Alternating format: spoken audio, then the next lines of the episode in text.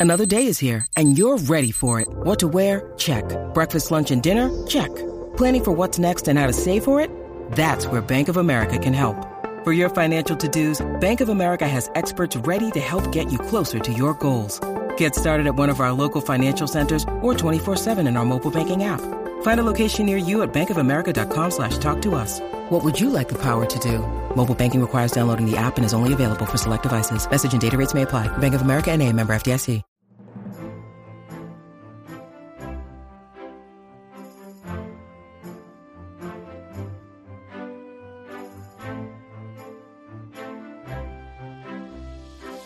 You're listening to the Tudors Dynasty podcast with Rebecca Larson.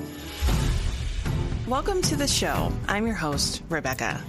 On today's episode, we are joined by the wonderful Dr. Nikki Clark again. Nikki, welcome. Hi, thank you for having me. It's nice to be back. No, we're so excited to have you back because the last time you were here, we talked about one of my favorite Tudor ladies and obviously yours as well, Mary Howard.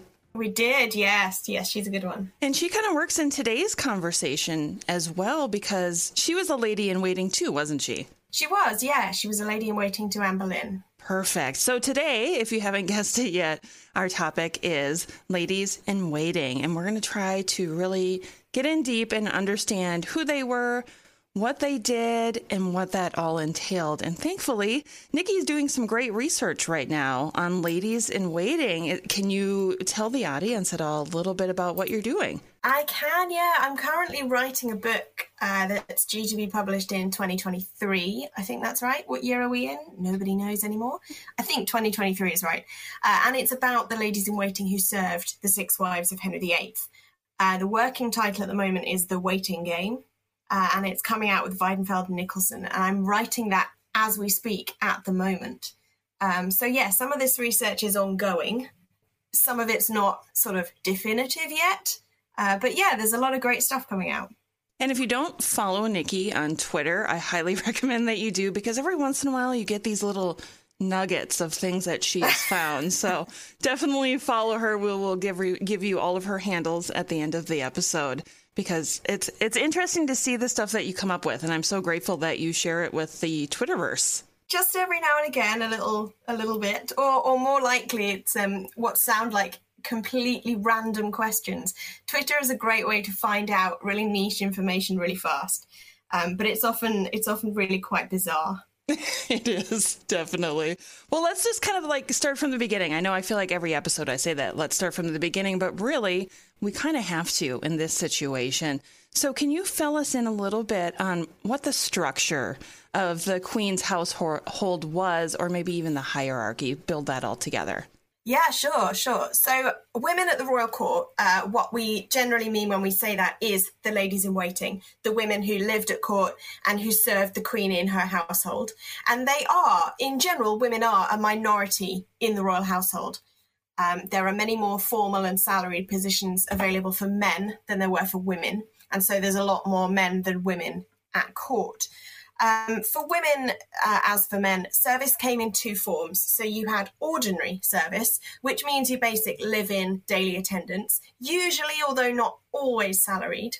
And then you have extraordinary service, which means you've been drafted in to cover someone else's absence, or if you're a peeress, you've popped in while you're in town, and that's usually unsalaried. The number of women who hold the salaried daily service ordinary position um, that gradually increases a little bit across the 15th and 16th centuries. But during the reigns of the Henrys, it hovers around 20 women and then inflates a little bit slightly later on. Obviously, during Edward's reign, there's no queen, so there's no formal female household. On Mary's accession in 1550, about 30 women listed. So it, it does go up, but not by a lot not all of those women have the same rank or position in the household.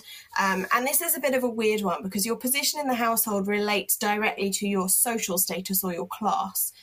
Um, but it's not just as simple as let's pick one system of ranking and keep it there for the whole reign. Oh no, that would be far too easy. So the terminology and the number of ranks of ladies in the royal household does change across this period, and they're not always consistent with the exact terminology they use, which is really freaking annoying when you're a historian. So, under Elizabeth of York, so far as I can tell, you've got maybe three basic ranks of women in her household. You've got ladies, who are the highest ranking women, gentlewomen, the middling kinds, and then the chamberers, who tend to do the more manual work. Um, that changes and diversifies a little bit later on. Um, so later on, you you might have great ladies of higher status. You then have ladies, or sometimes ladies and gentlewomen of the Privy Chamber, and then you've got chamberers. Um, we add in six maids of honor, who are young adolescent women in their teens for whom the royal court is a kind of finishing school environment. And then you also might have women of the present chamber separate to the privy chamber, but it, it's quite difficult to work out exactly how this functions and whether it stays the same the whole time. But yeah, the positions do diversify a little bit. So that's the basic kind of hierarchy, quite strongly linked to social class. And also, I suppose, to a degree on age, the maids of honor are always those very young adolescent women. Yeah, I think one of the one of the things that gets confused the most is the ladies in waiting and the maids of honor and people interchange them and don't understand what the difference is. And you've just mentioned the age thing. Is there anything else that might help them in the future just you know concretely know no that's a lady in waiting or that's a maid of honor? I mean, the confusion is is understandable because the records are a bit confusing and it's hard to follow. The archive for all of this stuff is not nearly as straightforward as it is for Mary and Elizabeth's reigns. So there aren't nice, convenient lists all of the time that show us exactly who is doing what when. So it is a bit of a um, educated guesswork as you go. So maids of honor are young. They're nearly always in their early, sort of mid to late teens, I guess. They're also always unmarried. You marry, you stop being a maid of honor is, is basically the rule.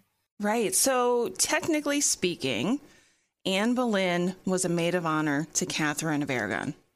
Well, probably. Again, actually, when maids of honor come into being as a distinct group at court, um, is a question I still have and haven't managed to answer yet.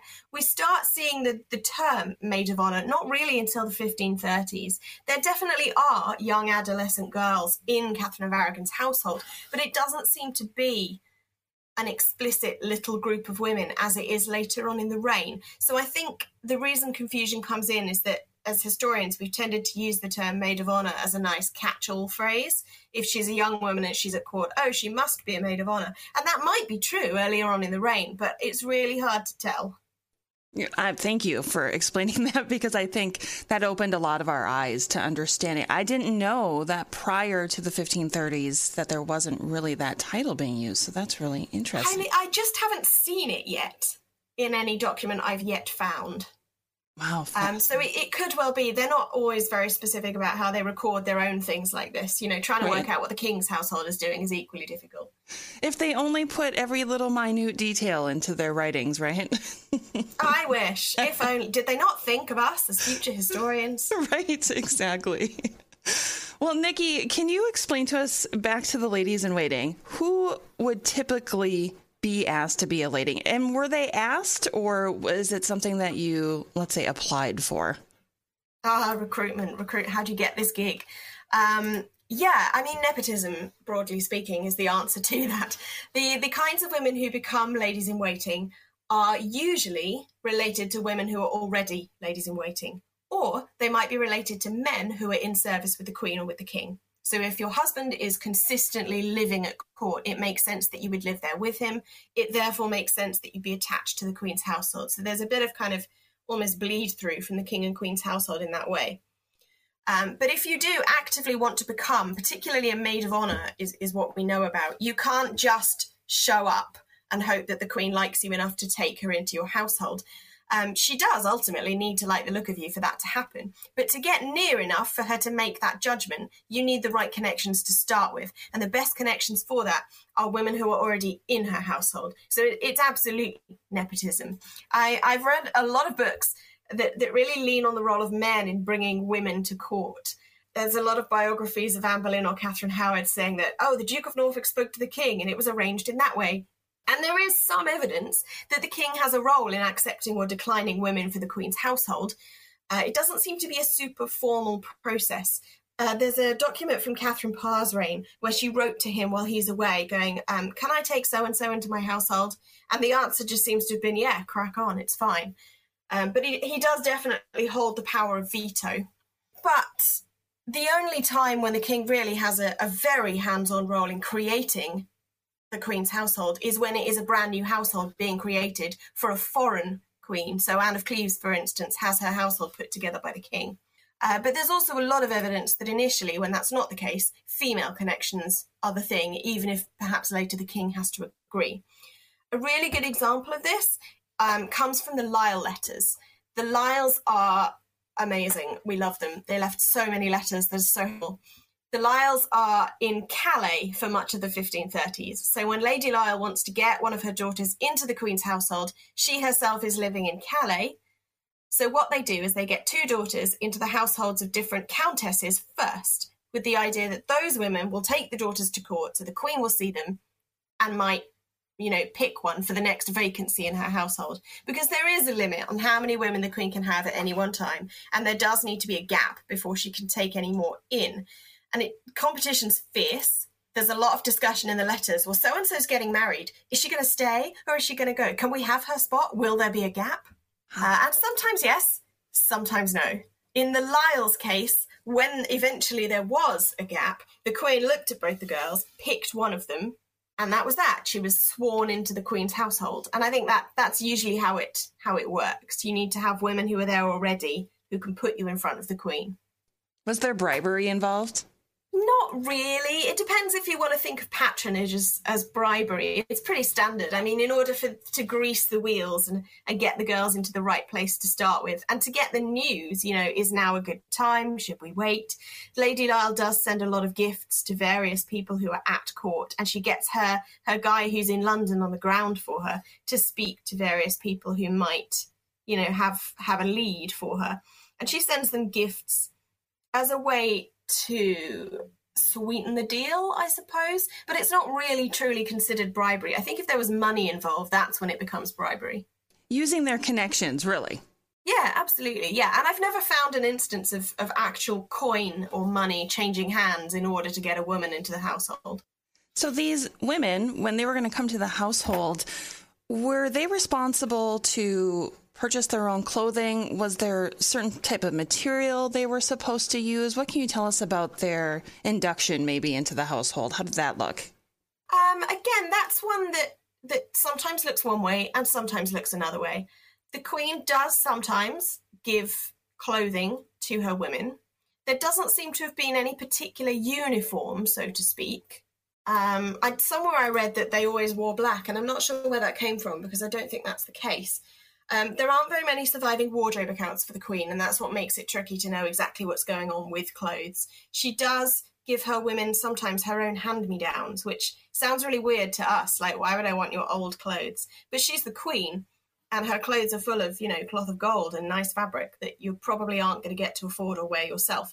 And it's a sign of favour. If you're wearing the Queen's old dress, everybody probably knows that you're wearing the Queen's old dress. That's a sign of favour. It shows she likes you. So actually, it's kudos to get that stuff. Um, in the Lisle letters, when Anne Basset joins the household, the Queen does not pay for her clothes, and the clo- the um, clothing regulations seem to be quite specific at that time. So she is told, "Look, you can wear out your French apparel first, but after that, we need you to wear this kind of dress." She needs one that's black. She needs one that's tawny. Um, the Queen will only give her this much. She's going to need hoods, she's going to need a bonnet, she's going to need hose, etc. And Anne's letters back are quite often full of, please can I have some pearls? And there's a whole hoo ha, and she really annoys her mother when her mother sends her pearls, and they're apparently not good enough. They're not on trend enough. It's a very like teenager and mother kind of interaction. I think it's really recognizable. And Lady Lisle's a bit like, you will be grateful for what you get. And Anne's like, well, look, I can't wear them if they're not cool enough. Now, Nikki, you uh, as we're talking about this, you kind of you also spoke about how Henry VIII kind of helped pick out the household for Anne of Cleves or his foreign brides. One of the questions when I mentioned that you were coming on on social media was they were wondering if non-English or maybe later, of course, non-British or non-European women were eligible to become ladies in waiting.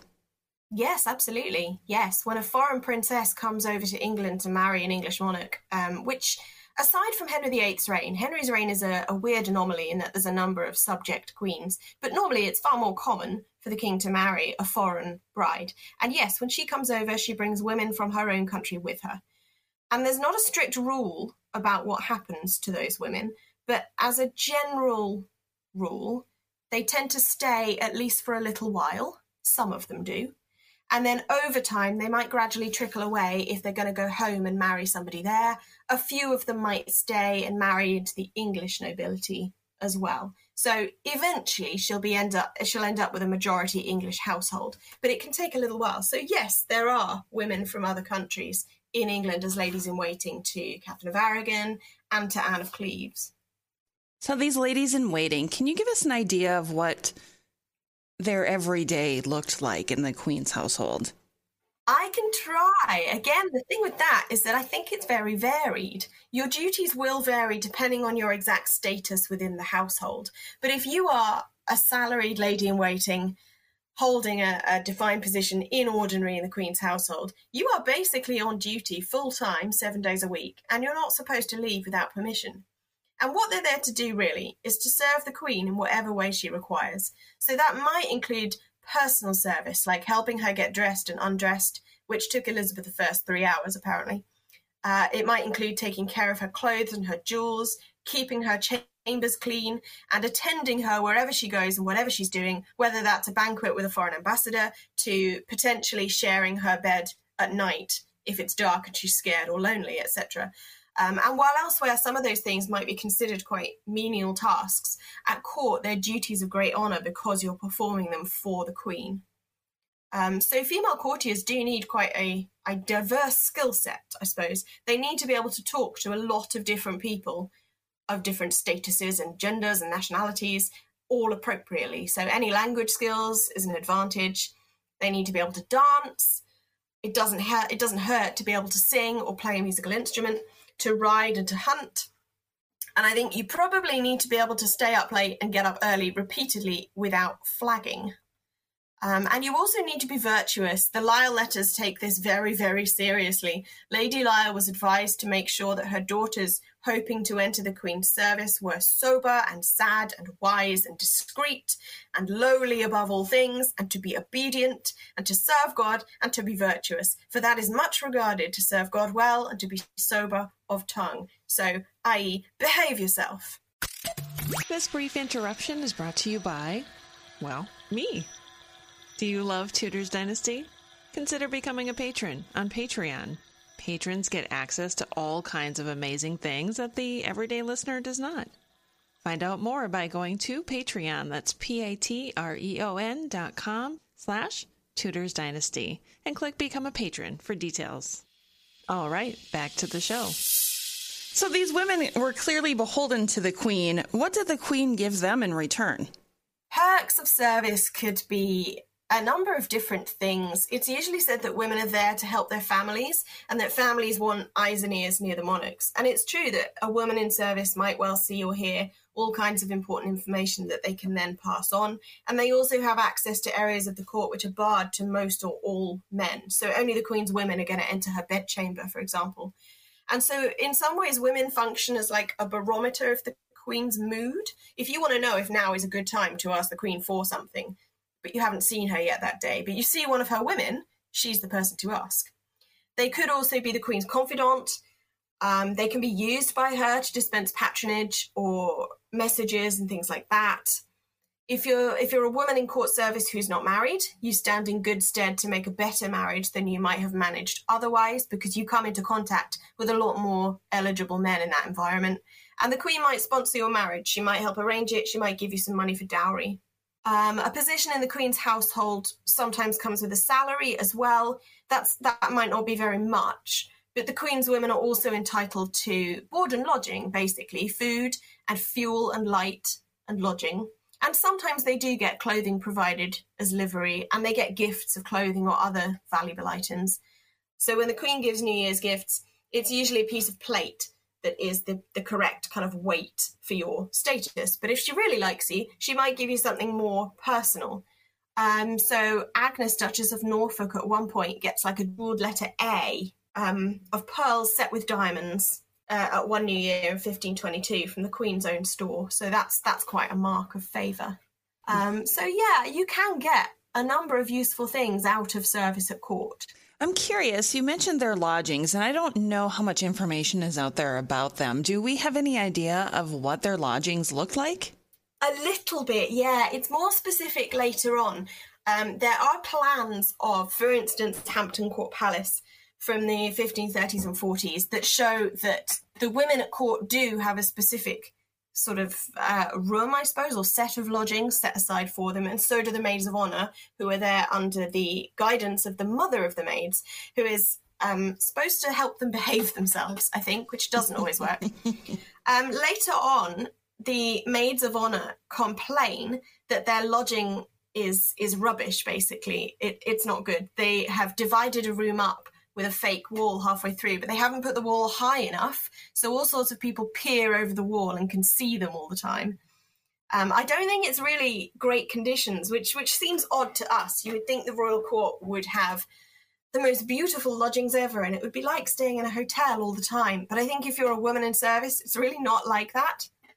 That's crazy because you would definitely think that they would have something a little bit more extravagant due to their position. So thank you for sharing that. Uh, I, I'm wondering, you know, you mentioned how being at court with the queen would help them find a good marriage. What happened once they got married? Um, and then, if you can go in from there, is what happened once the lady became pregnant? Yeah. Um, again, there's no hard and fast rule about this some ladies in waiting who get married then leave court and leave service and they go and live on their husband's estates and they become a kind of classic noblewoman managing the estate, as many of them did. I think some of this is a geography thing. If you marry someone who lives in Northumberland, for example, then it's going to be hard for you to keep up your connections to court if you're needed at home, way up in the north. If However, you marry someone who is also at service in court with the king, or someone who's on the council, or something like that, someone whose life is largely in and around the court or in and around London, then it makes much more sense that you would essentially keep your place in the Queen's household and you would stay. Where you lodge at court might be the thing that changes. Um, a lot of men who hold office at court have their own individual lodgings. They're not kind of bundled in together like the maids of honor. Uh, and you can you can bring your wife to those lodgings. There's nothing to stop you doing that. So quite possibly those women um, move out of a kind of joint female space and into into lodgings with their husband, but they might well stay at court. Um, Anne Boleyn has a woman. I think she's a gentlewoman. She may have been a chamberer at some point. It's not quite clear. Her name's Marjorie Horsman. She's one of the women who's supposed to perhaps have accused Anne in 1536. Um, but she marries Michael Lister, who is in service with the king at some point in the middle 1530s. And the Lisles are, are really on this because they're hoping that they can maybe take that gap in the Queen's household. But no, John Hussey, their London agent, writes back going, no, she's getting married, but she will keep her old room, which just means she'll keep her old position. She's not leaving. So it seems to really vary. In terms of what happens if a married lady in waiting becomes pregnant, I think she stays at court until it's time for her to go into confinement. And that's, they're usually aiming for about six weeks before the birth, although it's a bit give or take because um, their means of calculating exactly when conception occurred and exactly when you're due are not as exact as ours would be. So they, they aim to leave, go into confinement um, six weeks before the birth to keep you and the child safe, have the baby, and then you would wait for 40 days until you can be churched, which is a sort of purification slash blessing ceremony, but it gives you a nice recovery period as a woman who's just given birth. After that, you might well leave your child with a nurse and a governess and what have you at home and come back to court. I think it will depend as well what's going on. If nothing's happening at court, if the court's on progress and you've got a smaller group of people with the monarchs anyway, there's no point coming back right in the middle of that. So I think it might depend on the time of year as well. One of the questions that a listener sent in, I really want to go to next because there were a couple. And I want to start with um, whether or not there was any particular lady in waiting that stands out to you, maybe either for her dedication to the queen or her personality. Is there anyone who really just pops into your mind? Oh, dedication to the queen, yes. Um, a foreign lady in waiting, actually. Her name was Maria de Salinas. Ah, yes. Uh, she came over, yeah, she came over with the queen in 1500. Well, with, with Princess Catherine, as she then was, uh, for her to marry Arthur. She went with she went to Ludlow with them. She was there when Arthur died came back to London. She was with Catherine all through that horrendous seven years of, of poverty, being a pawn between her father in law, Henry VII, and her father, King Ferdinand of Aragon, who are arguing about the money and her dowry and whether she's now going to marry Prince Henry or not. And it drags on and on. Finally, Henry VII dies, and then Catherine marries Henry VIII, as he now is, and Maria is still there. A number of the Spanish women have by now gone home most of the rest of them do after the coronation in 1509. But Maria stays put, along with a couple of others, but she stays put. Um, and she works her way up in the Queen's service. In 1514, the Spanish ambassador says that Maria is, is the one who the Queen loves above any other mortal, which is, is quite an accolade, really. And she marries an English nobleman called William Lord Willoughby. Uh, I'd love to tell you more about him, but to be honest, we don't know very much. I think if anyone is providing the character in that marriage, it's her and not him. He's left very little mark on central court records. But he is sometimes in service and sometimes not. She remains in Catherine's service by and large. Um, her daughter, Catherine Willoughby, later becomes Duchess of Suffolk. Her daughter, Catherine, is named after Queen Catherine of Aragon, who is the godmother she stays with Catherine until she's dismissed in the 1530s when Catherine of Aragon is sent away from court. Um, but even then, she stays in touch with her. She writes to Thomas Cromwell and says, Look, the Queen is sick. Can I please go and see her? He says no. And so she says, Well, screw you. Gets on a horse and rides all the way from London up to Kimbolton Castle, where Catherine of Aragon is. She either falls from her horse genuinely on the way and gets muddy and wet, or she pretends to have done so. She talks her way in, saying, Look, I'm a woman on my own in the middle of the afternoon in winter. I'm wet and cold. You're going to turn me away? Really? So they let her in reluctantly. She talks her way into the Queen's chamber and then just refuses to leave. So she stays there while Catherine is ill, and the legend has it that Catherine of Aragon dies in her arms. Uh, we can't prove that that was actually the case, but she was definitely there and I think I don't know another lady in waiting who shows quite that level of of devotion to her mistress, which is is quite touching. It is. I love um, that story so much. That is one of my favorite stories of a loyal lady in waiting. Yeah, yeah, she's great.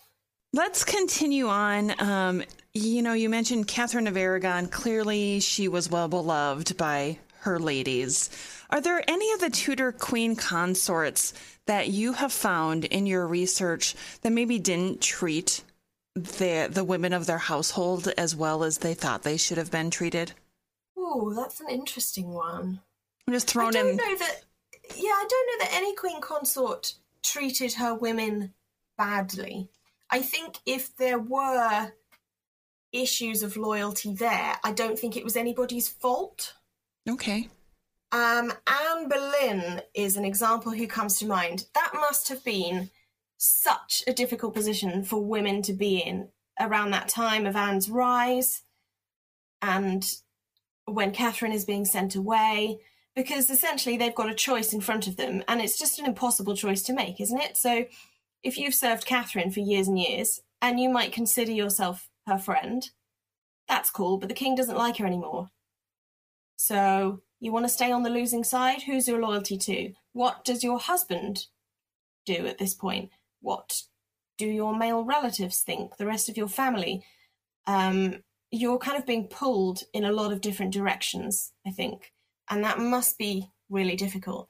And then, even if you survive this, you stay at court, you keep your place, now you're in service to Anne Boleyn, that's a very different kettle of fish from being in service to Catherine.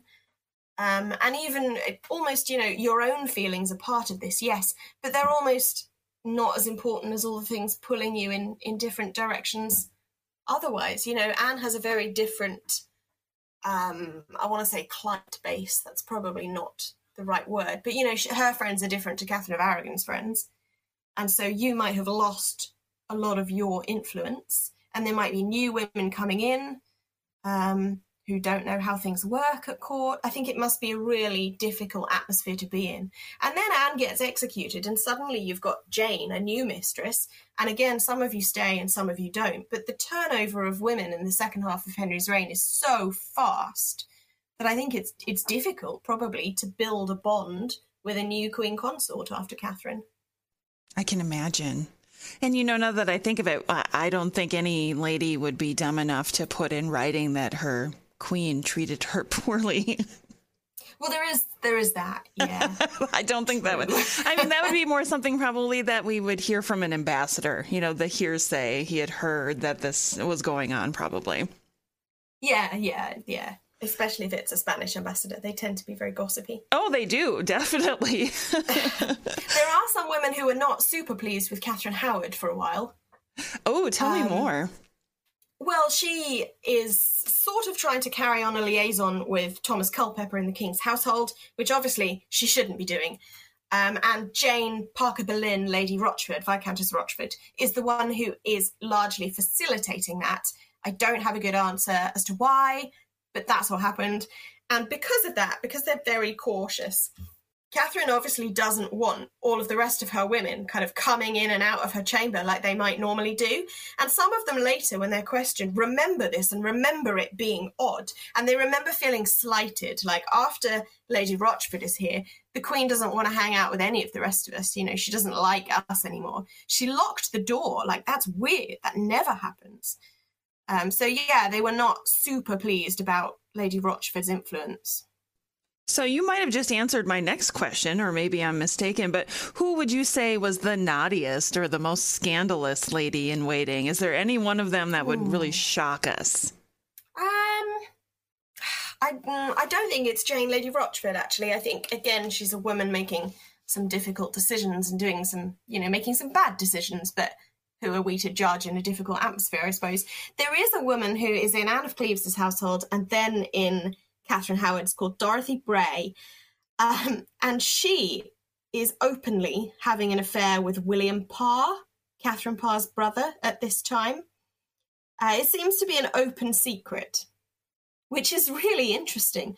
Uh, and Catherine Howard at one point said to Thomas Culpeper, if I wanted to, I could have you in the same state as, as Dorothy Bray has my Lord Parr in. Like it's a kind of open thing to joke about, which seems very strange to us because when scandal breaks at court, it's a big deal. But apparently, it's not that uncommon for a maid of honor to be having an affair with a nobleman who, at that point, thinking about it, is married. Dorothy Bray later marries somebody else who's at court, I think. Um, yeah, so that's interesting. She's probably not supposed to be doing that. probably not. I think it's frowned upon. I think so, generally. I think it probably probably this happens more than we think that it does because it's not the kind of thing that got routinely written down. Right. Yeah. Um, but I'm always reminded that uh, Eustace Chapuis, the Spanish ambassador, wrote it's a really catty comment, but he said he'd be shocked if Jane Seymour was still a virgin after spending so long at court. That's a funny conversation because I I have suspected for a long time that maybe she wasn't when she married Henry, but we have no way of proving these things, and that's what's so tough. Yeah, yeah exactly. Unless you happen to have some kind of anecdotal account, uh, we don't know what was going on in in dark stairwells. Nikki, oh my gosh, this conversation was so fun today. I wish we had like two hours to talk about this. Let's let all the listeners know how they can find you, where they can support you. Uh, sure. I'm on Twitter uh, at Nikki Clark86. Um, I do tweet quite a lot about all kinds of nonsense. Some of it's history, some of it's not. Some of it's plant related. I have a lot of houseplants. uh, but yes, I do share things about the things I'm working on and writing about. What else? Uh, previous book was about the Howard women, including Mary Howard, um, several of whom were ladies in waiting, which is how this project came about, actually. I wrote a chapter in that about the Howard women as courtiers. And as I was writing it, I realized that the context that I wanted to put them in just didn't really exist in the way that I needed it. And I thought, hey, next project, I'll write that book. That's the best when it happens just organically like that. You're already doing the research, it's there. And what a great addition after your last book to add this one in. I cannot wait for it to come out. Uh, yeah, I really hope it. I hope it'll good. The last one was was much more kind of a pure academic book. Um, and this one is written more for a general audience, so it's it's quite a different vibe, but it's a lot of fun to write. Oh, wonderful! Uh, I can't wait. We'll be in touch when it comes out, and remind everybody about this episode. Maybe have you back on again to talk a little bit more. Dr. Nikki Clark, thank you so much for being on. Thank you very much for having me. And that concludes this episode of the podcast. A special thank you to my newest patrons Susie, Blair H., Stephanie G., Louis W., Rosemary K., Alexis B., and Nicholas S. Coming up on the next Ask the Expert with Steph, we have the ever knowledgeable Ian Mortimer here to answer your questions on living in an English home from the years 1400 to 1700. What does that mean? I guess you'll have to tune in to find out. Thanks for listening to this episode of the Tudors Dynasty Podcast. You can follow and support the Tudors Dynasty Podcast on Facebook, Twitter, Instagram, and Patreon at Tudors Dynasty.